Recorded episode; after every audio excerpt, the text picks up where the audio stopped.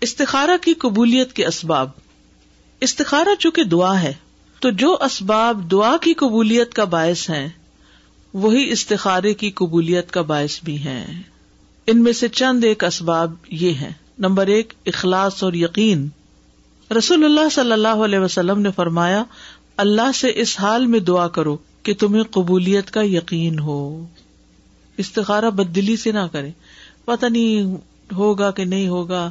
نہیں، یہ پورے یقین سے کہ میں اللہ سے مانگ رہی ہوں تو اللہ دے گا۔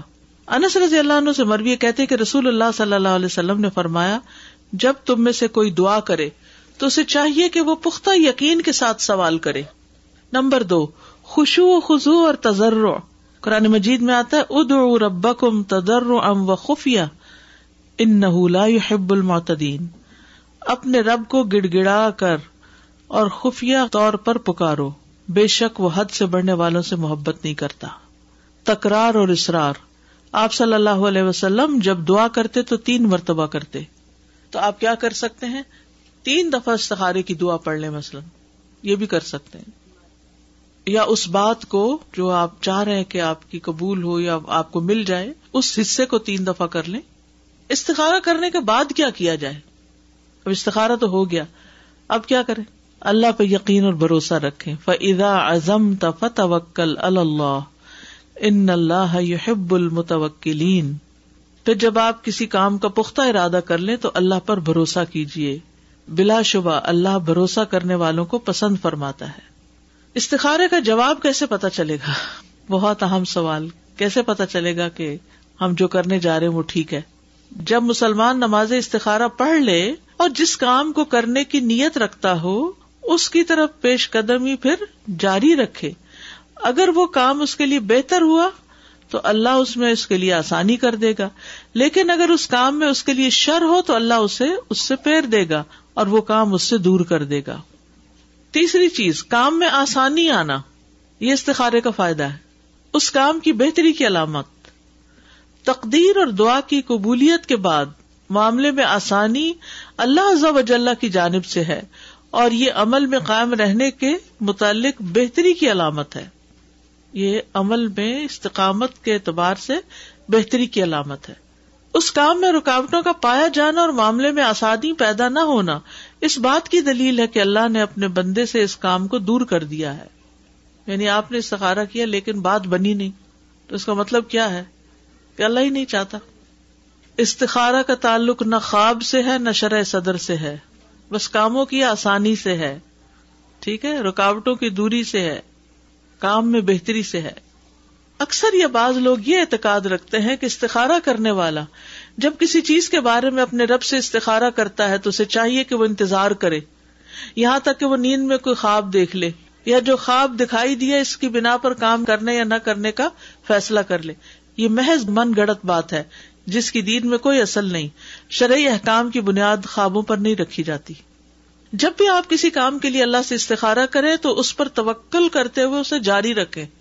اور آپ جو ارادہ رکھتے ہیں، اس کی طرف پیش قدمی کریں۔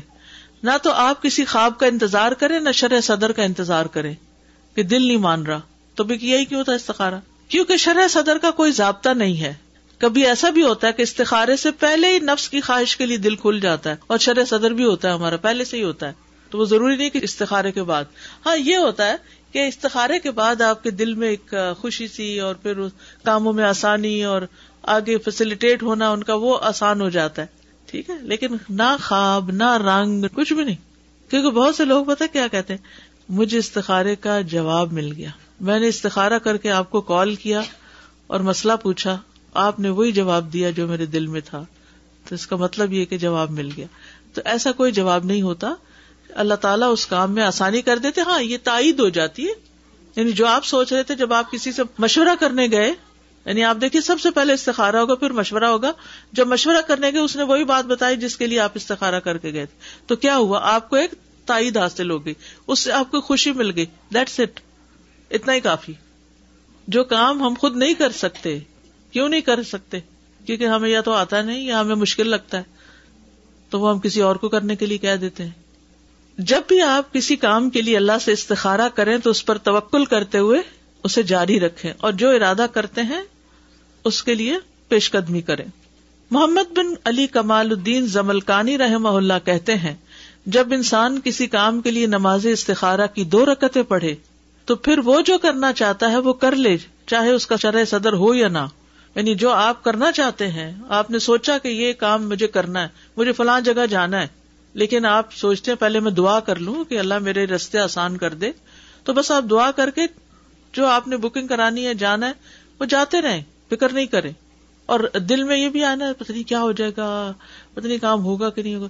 تو آپ کو میں نے اللہ سے استخارا کیا ہوا ہے، میں نے خیر مانگی ہوئی ہے۔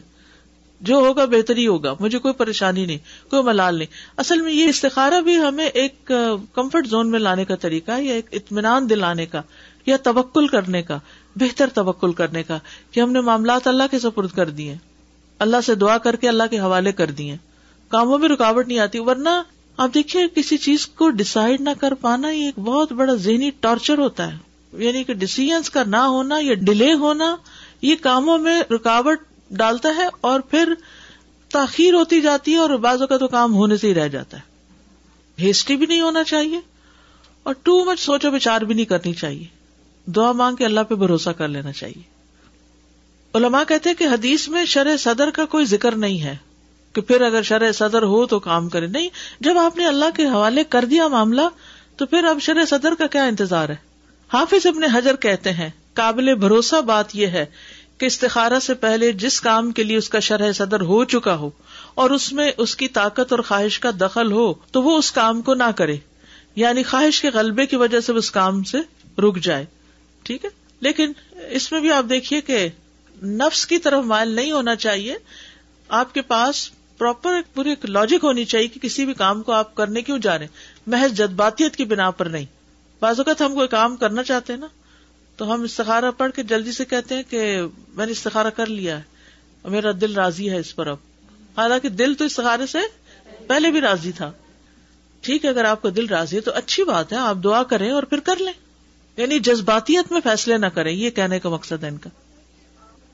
نہیں، اگر وہ بالکل ہی ٹھپ ہو گیا تو سمجھے کہ روک دیا گیا۔ لیکن اگر وہ چل رہا ہے تو کسی بھی کام میں رکاوٹیں آتی ہیں۔ کوئی بھی رائڈ اسموتھ نہیں ہوتی۔ اونچ نیچ اس میں ہوتی رہتی ہے۔ لیکن اینڈ اچھا تو سب اچھا۔ استخارہ کرنے والے کو چاہیے کہ وہ اپنے نفس کو خواہشات سے خالی کرے۔ اپنی خواہشات کی اور جس کی طرف اس کا نفس مائل ہو، اس کی پیروی نہ کرے۔ بلکہ ان سب چیزوں کو اتار پھینکے پھر استخارہ کرے۔ اور اللہ سبحان و تعالیٰ پر توکل کرے۔ یعنی دل خالی کر کے پھر استخارہ کرے۔ کرتبی مالک کی کہتے علماء کہتے ہیں کہ اس کو چاہیے کہ اپنے دل کو ہر طرح کے خیالات سے خالی کرے، یہاں تک کہ وہ کاموں میں سے کسی ایک کام کی طرف بھی مائل نہ ہو۔ مائل سے مراد یہ کہ ایک بس خواہش ہو، یہی کرنا چاہتا ہوں میں۔ لیکن یہ ڈسیزن تو آپ لیں گے نا کہ یہ کرنا ہے تو تبھی استخارہ کریں گے نا۔ ڈسیزن لینا ایک اور بات ہے، لیکن ایک خواہش کے غلبے کے تحت کرنا اور بات ہے۔ جیسے بچے جو ہیں، وہ جذباتیت میں شادی کرنا چاہتے ہیں۔ شادی جو ہے، وہ محض جذبات کی بنیاد پر کبھی بھی نہیں ہونی چاہیے۔ جب تک اس کے ساتھ اور کچھ چیزیں شامل نہ ہوں۔ کیونکہ جذبات جو ہوتے ہیں نا، وہ ابال کی طرح ہوتے ہیں۔ ابال ٹھنڈا ہوتا ہے تو ہر چیز بیٹھ جاتی ہے، پھر زندگی کے حقائق نظر آنے لگتے ہیں۔ تو اس میں پھر گڑبڑ ہو جاتی ہے۔ تو جب آپ اللہ سے مشورہ کرنے لگے نا اور اللہ سے دعا، تو کہ اللہ اللہ عالم میں نہیں جانتا۔ ان کا انتا اللہ ملغیوب تجھے سب پتا میں نے معاملہ تیرے سپرد کر دیا ٹھیک ہے؟ کبھی مسلمان اپنے رب سے کسی کام کے بارے میں استخارہ کرتا ہے، پھر اسے پتا چلتا ہے کہ معاملات اچھی طرح سے ظاہر نہیں ہوئے اور اس کام کی کوئی واضح صورت نہیں آئی۔ جس کا اس نے عزم کیا، اس میں بھلائی کا پہلو واضح نہیں ہوا۔ اسے دوبارہ استخارہ کرنے کی ضرورت ہوتی ہے۔ کیا ایسا کرنا جائز ہے؟ اگر آپ کہیں کہ جب کام کے کرنے یا چھوڑنے میں درست صورت واضح نہ ہو اور وہ جس کام کو کرنا چاہتا ہے اس کے لیے شرح صدر نہ ہو، تو کیا ایک کام میں بار بار استخارہ کرنا درست ہے؟ تو وہ کہتے ہیں، بدر الدین اینی، میں کہتا ہوں، کیوں نہیں؟ اس کام کے لیے بار بار نماز پڑھنا، دعا مانگنا مستحب ہے۔ یعنی اگر رکاوٹیں آ رہی ہیں، دوبارہ دعا مانگ لیں۔ سوال، کیا کسی دوسرے کی طرف سے استخارہ کیا جا سکتا ہے؟ ایک آدمی دوسرے کی طرف سے استخارے کی نماز نہیں پڑھ سکتا۔ ابن اسامین کہتے استخارہ کرنا صرف اس شخص کے لیے جائز ہے جو کام کا ارادہ کرے۔ کسی دوسرے کی طرف سے استخارہ کرنا درست نہیں۔ اگرچہ کوئی کسی کو اپنا وکیل بنا بھی دے اور کہے، میرے لیے اللہ سے استخارہ کرو۔ کیونکہ رسول اللہ صلی اللہ علیہ وسلم نے فرمایا، جب تم میں سے کوئی آدمی کسی کام کا ارادہ کرے، تو دو رکعت ادا کرے، پھر یہ دعا پڑے جیسا کہ دو آدمی مسجد میں داخل ہوں تو ان میں سے ایک دوسرے سے کہے، میں بیٹھتا ہوں اور تم میری طرف سے دو رکتے تحیت المسد پڑھ دو۔ تو ایسا کرنا درست نہیں۔ استخارے کی نماز کا تعلق استخارہ کرنے والے کے نفس کے ساتھ ہے جو کام کرنے کا ارادہ رکھتا ہے۔ استخارے کے لیے کاہن اور نجومی کے پاس نہ جایا جائے۔ نبی صلی اللہ علیہ وسلم سے مروی ہے۔ آپ نے فرمایا، جو شخص کسی کاہن یا نجومی کے پاس جائے اور اس کی باتوں کی تصدیق کرے، تو گویا اس نے محمد صلی اللہ علیہ وسلم پر نازل ہونے والی شریعت سے کفر کیا۔ ٹھیک ہے؟ اسی طرح بعض کاہن اور نجومی تو نہیں ہوتے، لیکن کوئی بزرگ لوگ ہوتے ہیں جن سے لوگ جا کے استخارہ کراتے ہیں، پھر وہ اپنے پاس سے چند باتیں بتاتے ہیں اور پھر کروانے والے اس کی تصدیق کرنا شروع کر دیتے ہیں۔ تو یہ بھی طریقے ٹھیک نہیں۔ ہر مسلمان پر نماز فرض ہے نا؟ ہے یا نہیں؟ عورت ہو مرد ہو بوڑھا ہو جوان ہو سب پر فرض ہے۔ تو کیا اپنی نماز کسی کو کرایہ پہ پڑھوا سکتے ہیں؟ نہیں۔ تو جب نماز باقی نہیں پڑھوا سکتے تو استخارے کی کیسے کسی سے نماز پڑھوا سکتے ہیں؟ ٹھیک ہے؟ مجھے پوچھنا تھا کہ نا اگر ہم نماز پڑھتے ہیں اور اگر ہمیں خواب آتا ہے تو پھر؟ اگر خواب اس سے متعلق بھی ہو سکتا ہے اور اس کے علاوہ بھی ہو سکتا ہے۔ یعنی اسی سے متعلق اگر خواب آ جائے تو؟ وہ بعض اوقات اپنے دل کی بات بھی ہوتی ہے۔ خواب تین طرح کے ہوتے ہیں۔ ایک خواب وہ ہوتا ہے جو آپ کے ذہن پہ خیال حاوی ہو جاتا ہے نا، تو وہ آپ خواب میں دیکھنے لگتے ہیں۔ مثلاً ٹیسٹ کا خیال حاوی ہو گیا۔ اب کیا ہے؟ اب وہ اتنا ہر وقت آپ سوچ رہے ٹیسٹ ہے ٹیسٹ ہے ٹیسٹ ہے، اچھی، ہر جگہ ہر جگہ ہر جگہ۔ تو پچھلے دن کچھ اسٹوڈینٹس کٹھے ہوئے، اچھی والی مزے کی پارٹی تھی، لیکن ہر تھوڑی دیر کے بعد آواز آ رہی تھی، ٹیسٹ ہے ہمارا، ٹیسٹ ہے ہمارا۔ تو میں سوچی تھی کیوں اپنے آپ کو پریشان کرتے ہیں؟ انجوائے کرنے کے وقت میں انجوائے کریں۔ ٹیسٹ بعد میں دیکھا جائے گا۔ لیکن جو ہمارے دل میں بات ہوتی ہے نا، وہ ہماری زبان پر آنے سے نہیں رکتی۔ وہ ہم کہے جاتے ہیں۔ اسی طرح وہ خواب میں بھی آتی ہے۔ اگر آپ نے ڈرائیونگ کا ٹیسٹ دیا ہو، تو مجھے امید ہے کہ ایک دن پہلے خواب میں ڈرائیونگ کر کے گئے ہوں گے۔ کہیں ٹریول کر رہے ہیں تو آپ کو کچھ دن پہلے ہی خواب آنے لگ جاتی ہے۔ تو یہ حدیث نفس اس کو کہتے ہیں۔ تو استخارے میں بھی جس کام کے لیے آپ استخارے کی دعا پڑھ رہے ہیں وہ آپ کے دل میں باتیں ہوتی ہیں۔ اس کے متعلق کچھ تفکرات ہوتے ہیں یا کچھ اچھی خواہش ہوتی ہے وہ خواب میں نظر آ جاتی ہے۔ تو ضروری نہیں کہ اس کا تعلق اسی سے ہی ہو۔ استاذہ یہ تو ابھی آپ نے بتایا کہ بار بار نماز استخارہ کی جا سکتی ہے یا استخارہ کیا جا سکتا ہے لیکن تین دن لگاتار کرنے کی تو کوئی شرط کوئی شرط نہیں ہے کہ تین دن یا تین ٹائم لگاتار کریں۔ نہیں جب آپ کو فرصت ہو۔ اور استاذہ یہ بھی سنا ہے جسے فرینڈز وغیرہ کہتی ہیں کہ آپ پانچ وقت کی نماز پڑھتی ہیں اس لیے آپ میرے لیے استخارہ کر دیں کیونکہ استخارہ کے لیے پانچ نمازیں انہیں کہیں کہ آپ پانچ پڑھنا شروع کریں اور اپنے لیے خود استخارہ کریں۔ اصل میں وہ گلٹی ہوتے ہیں نا کہ فرض تو ادا نہیں کرتے نفل پڑھ کے اللہ سے کیسے دعا کریں؟ تو اللہ تعالیٰ ایسے مسائل اسی لیے تو ڈالتے ہیں کہ ہم فرض بھی پورے کرنے لگے۔ جی۔ بچوں کا کوئی مسئلہ ہوتا ہے جیسے ان کی پڑھائی کا کوئی مسئلہ ہے شادی کا مسئلہ ہے وہ چیز تو بچوں کی ہے۔ تو لیکن ماں باپ کر سکتے ہیں اس کے ان کو خود کرنا چاہیے۔ ہم اپنے طور پر اپنے رول کے حساب سے اپنی ذمہ داری کے حساب سے کر سکتے ہیں۔ یعنی سوال اصل میں یہ ہے ایک معاملہ جس کا تعلق دو لوگوں سے ہے۔ بس دو لوگ شادی کرنا چاہتے ہیں تو وہ دونوں استخارہ کریں گے۔ اسی طرح ماں اور بچے دونوں سے ہے تو وہ دونوں کریں گے۔ دو لوگ اکٹھے سفر پہ جا رہے ہیں وہ دونوں کریں گے۔ ٹھیک ہے؟ اور وہ ایک ہی چیز کے بارے میں کر رہے ہیں۔ السلام علیکم و رحمۃ اللہ۔ جی ایک تو یہ جیسے امام تیمیہ کا ہم نے کال پڑھا تھا کہ تین چیزیں ضروری ہیں خالق سے استخارہ مخلوق سے مشورہ اور اپنے کام سے استقامت۔ یہ بہترین ہے لیڈرشپ کے لیے۔ اور دوسرا مجھے سوال یہ کرنا تھا کہ جیسے مشورہ کرنا ہے تو اس کے لیے کوئی اصول کوئی بتائیے کہ کس سے کیا جائے جرنلی؟ جو معاملے کو سمجھتا ہو تجربہ کار ہو باعث نہ ہو اس کا اس میں کوئی مفاد نہ ہو اسے اس سے کوئی بیر نہ ہو۔ یعنی یہ چیزیں دیکھنی چاہیے۔ مثلاً آپ چل پڑتے ہیں اپنے ہی حاصل سے مشورہ کرنے۔ نیوٹرل ہو، سمجھدار ہو ایکسپیرئنسڈ ہو۔ جی۔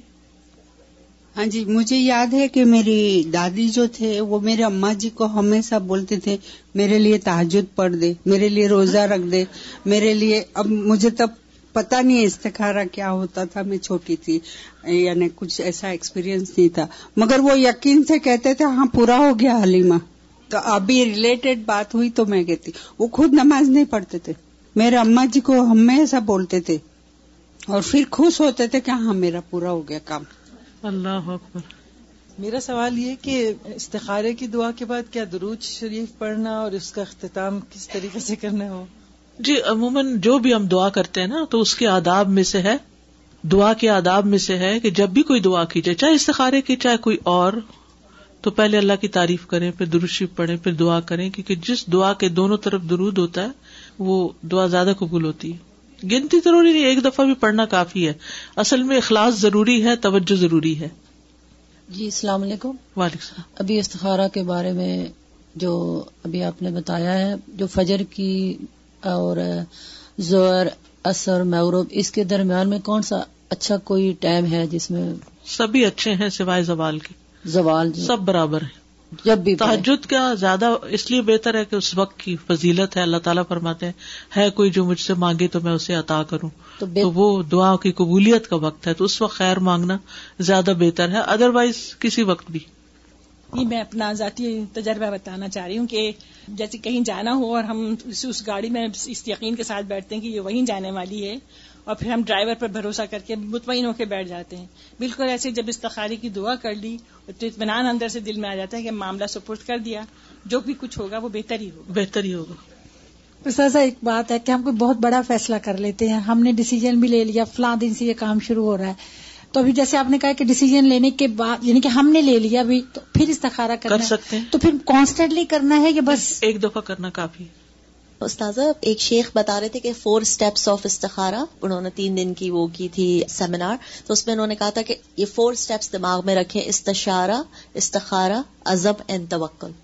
تو یہ چاروں یہ اسٹیپس جتنی باتیں اب تک کی ہیں ان سب کا یہی سب خلاصہ کا ہے۔ یہی خلاصہ ہے جی۔ بالکل۔ بالکل۔ تو جیسے پوائنٹس اگر ذہن میں بڑے بڑے رکھتے ہوں بالکل۔ چاروں کی پوائنٹس کی پوائنٹس ہیں جی۔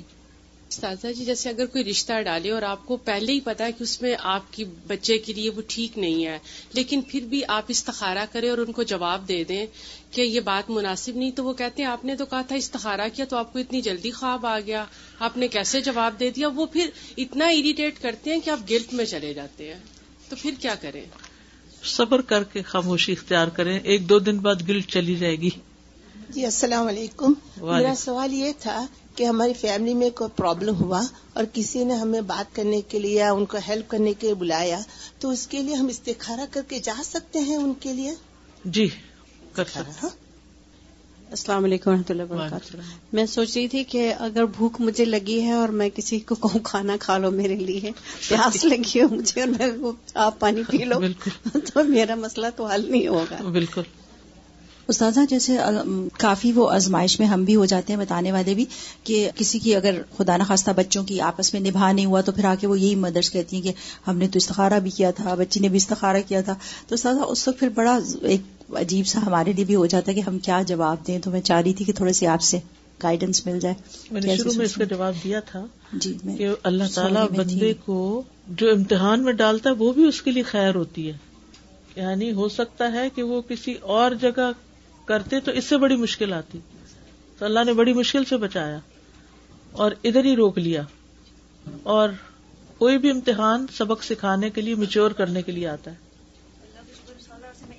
جواب دیتی تھی کہ اس صورت حال میں سب سے بہتر یہی تھا آپ کے لیے کہ یہاں پہ ہو گیا الحمد للہ میرے دماغ میں ایک چیز آ رہی تھی کہ جیسے رشتے ہوتے ہیں رائٹ شادی کے فیصلے ہوتے ہیں تو بعض اوقات لڑکیاں بھی اتنی چھوٹی ہوتی ہیں کہ وہ جیسے فیصلہ کرتے ہوئے نا تو وہ مدر سے بھی نہیں کہنا چاہ رہی اگر وہ کسی اور سے رشتے داروں میں سے کسی سے کہیں تو وہ بھی رستخارہ کرے لڑکی اور کیا میں بھی اس کے ساتھ کر سکتی ہوں اس کے لیے؟ اتنی چھوٹی لڑکی کی شادی کی ضرورت کیا ہے جو استخارہ نہیں کر سکتی؟ استاذہ جیسے بالغ تو ہیں لیکن یہ کہ بعض لڑکیوں میں قوت فیصلہ اتنا نہیں ہوتا ہے نا تو وہ کنفیوز ہوتی دیکھیے ہیں۔ استخارہ قوت فیصلہ کے لیے نہیں ہے۔ استخارہ تو مدد مانگنے کے لیے۔ سمجھ آئی استخارہ ڈسیزن کرنے کے لیے نہیں ہوتا۔ ڈسیزن آپ کا ہے۔ اس ڈسیزن میں خیر ہے تو اللہ اس کو مکمل کرا دے۔ نہیں ہے تو کہیں اور توجہ کرا دے۔ ٹھیک ہے نا؟ دیکھیے شادی کا فیصلہ تو ماں باپ ہی کریں گے۔ لیکن ماں باپ بھی استخارہ کرے اور بچی بھی استخارہ کرے۔ یعنی جس شخص کی شادی ہو رہی ہے اس کو استخارہ کرنا لازم ہے۔ ٹھیک ہے نا؟ وہ اپنے لیے خیر مانگے۔ بالغ ہے نماز پڑھ رہی ہے تو اپنے لیے دعا اور بھی تو کرتی ہوگی تو اس معاملے کے لیے بھی دعا کرے صرف سمپل از دیٹ میں یہ کہتی تھی جیسے روز آنا میں تحجد کے بعد جیسے تحجد پڑھنے کے دو رکعت پڑھ کے استخارے کی دعا کر لیتی ہوں۔ میرا کس جو چیز کے لیے؟ بس کسی میرا جو بھی عمل ہو اللہ تیری رضا سے ہو بس جو بھی میرا قدم میں کچھ بھی نہیں کام یہ استخارہ نہیں ہوتا۔ یہ تو تحجد کے بعد کچھ اور پڑھنے کی کیا ضرورت ہے؟ دعا کریں مطلب تحجد سے پہلے یا تحجد کسی بھی وقت ویسے استخارے کی دعا استخار دیکھیے شروع میں کیا بات ہوئی تھی استخارہ کب کرتے ہیں؟ کوئی چیز سے مشیر۔ جب کوئی معاملہ پیش آتا ہے یہ کام کروں یا نہ کروں جب کوئی معاملہ پیش آتا ہے یہ بھی نہیں ہے بیسیکلی کروں کہ نہ۔ دیکھیے اس چیز نے بڑی غلط فہمی ڈالی ہوئی ہے۔ جو آپ نے سوچا کہ یہ دو میں سے میں یہ کرنا چاہتا ہوں اب اللہ تعالیٰ سے کہیں کہ یا اللہ اگر یہ بہتر ہے تو ہو جائے۔ ٹھیک ہے؟ اور اگر نہیں تو مجھے کسی اور بہتری کی طرف موڑ دے۔ بس ایک چیز اگر آپ یاد رکھے نا تو ساری کنفیوژن دور ہو جائے گی اور وہ ہے استخارے کا مطلب ہے خیر مانگنا۔ خیر کی دعا کرنا کہ اللہ اس معاملے میں مجھے خیر عطا کر اور اگر یہ خیر نہیں تو مجھے جہاں خیر ہے وہاں لے جا۔ بس یہ دعا ہے۔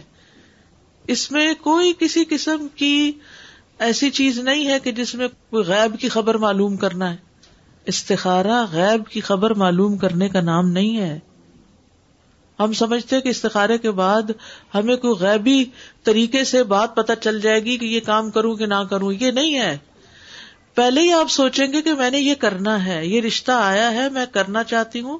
اور اگر آپ کرنا ہی نہیں چاہتے تو آپ ویسے ہی دیکھیے بچیاں جب جوان ہوتی کتنے پرپوزل آ جاتے ہیں۔ تو کیا آپ ہر پرپوزل پہ استخارا شروع کرتے کچھ کو تو آپ پہلے کہتے نہیں ان سے نہیں ان سے کرنا ہی نہیں۔ تو جس پہ آپ کہتے ہیں کہ ہاں یہاں کرنا ہے وہاں آپ استخارا کر لیں۔ یہ بات ہے بس۔ السلام علیکم استاد جی۔ جیسے صبح نماز کے بعد مطلب میری عادت ہے کہ میں یہ کا نستعین کی ساری دعائیں پڑھتی ہوں تو آخر میں امین دعا استخارہ بھی ہے۔ تو بھی میں پڑھ لیتی ہوں۔ میری انٹینشن کچھ نہیں ہوتی مگر میں پڑھ لیتی ہوں عادت کتاب پہ لکھی ہوئی اس لیے آپ پڑھ لیتی جی۔ دیکھیے استخارے کی دعا ایک خاص کام کے لیے ہوتی ہے۔ وہ مجھے معلوم ہے کہ کام کے لیے ہوتی مگر عادت کے طور پہ میں پڑھ لیتی ہوں۔ آخر تک کیونکہ آخر میں وہی دعا ہے۔ تو آپ کتاب کا ختم شریف کر وہی نا بالکل۔ اب فریج میں بہت سے کھانا رکھا ہوا آپ نے تو سارا تھوڑی کھانا میں بولتی ہوں یہ آخری دعا کیوں چھوڑوں؟ چلے پڑھی لے۔ پھر کوئی نیت کر لیا کرے دن میں کوئی کام آپ کرنے والی ہیں اس کی نیت کر کے پڑھا کرے جیسے دعائیں حاجت ہے اس کا یہی حاجت ہے اصل میں۔ اچھا یہی ہے تو اس کی دعا تو الگ سے لکھی ہوئی ہے کہ وہ ضعیف روایت ہے۔ یہ اصل ہے۔ حاجت ہو تو یہی دعا پڑھے۔ تو وہ تحجد میں پڑھ سکتے ہیں۔ جی۔ جب مرضی پڑھے السلام علیکم۔ وعلیکم السلام۔ میرا یہ سوال ہے کہ اگر ہم کسی چیز کے لیے استخارہ کرتے ہیں اور ہمارا دل اس پہ جم رہا ہے۔ ٹھیک ہے۔ لیکن اسی سلسلے میں کوئی خواب نظر آ جاتا ہے۔ اس میں ہمیں خواب میں وہ چیز بہتری نظر نہیں آ رہی۔ تو کیا ہمیں وہ کام کرنا چاہیے یا نہیں؟ اگر آپ کا دل چاہتا کر لے نہیں چاہتا نہیں کرے۔ کیونکہ ڈسیزن تو آپ نے خود ہی کرنا ہے نا۔ ڈسیزن تو لے لیا کہ دیکھیے ہاں میں نے پیچھے کیا۔ بتایا ہے کہ فیصلے خوابوں کی بنیاد پر نہیں ہوتے۔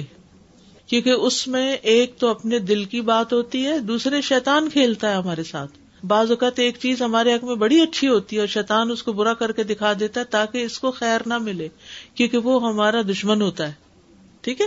مثلاً کہیں شادی کرنے کے لیے استخارہ کیا، خواب آ گئی، خواب بہت اچھی تھی، شادی کر لی، شادی کچھ بہت خوشگوار نہ ہوئی، تو پھر کیا ہم کہتے ہیں، ہم نے تو خواب بھی دیکھا تھا۔ خواب تو سبھی دیکھتے سوتے، جاگتے بہت سے خواب دیکھتا رہتا ہے انسان۔ تو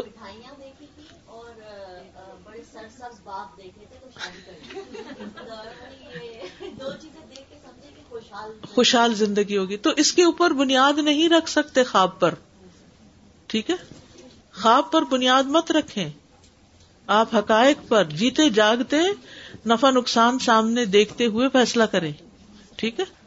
خواب تو خواب ہے۔ ہمیں کیا پتا کہ وہ شیطان کھیلا ہے ہم سے؟ یا ہمارے دل ہی کی بات تھی؟ یا واقعی ہمیں کوئی اور اشارہ ہو رہا ہے؟ تو آپ حقیقی زندگی کو سامنے رکھ کے دیکھیں کہ مجھے اس کام کے کرنے میں کیا فائدہ ہوگا۔ یا یہ میرے لیے سوٹیبل ہے یا نہیں؟ اگر آپ کا دل کہتا ہے کہ سوٹیبل لگتا ہے تو استخارہ کر لیں اور کر جائیں۔ رسک لے لیں۔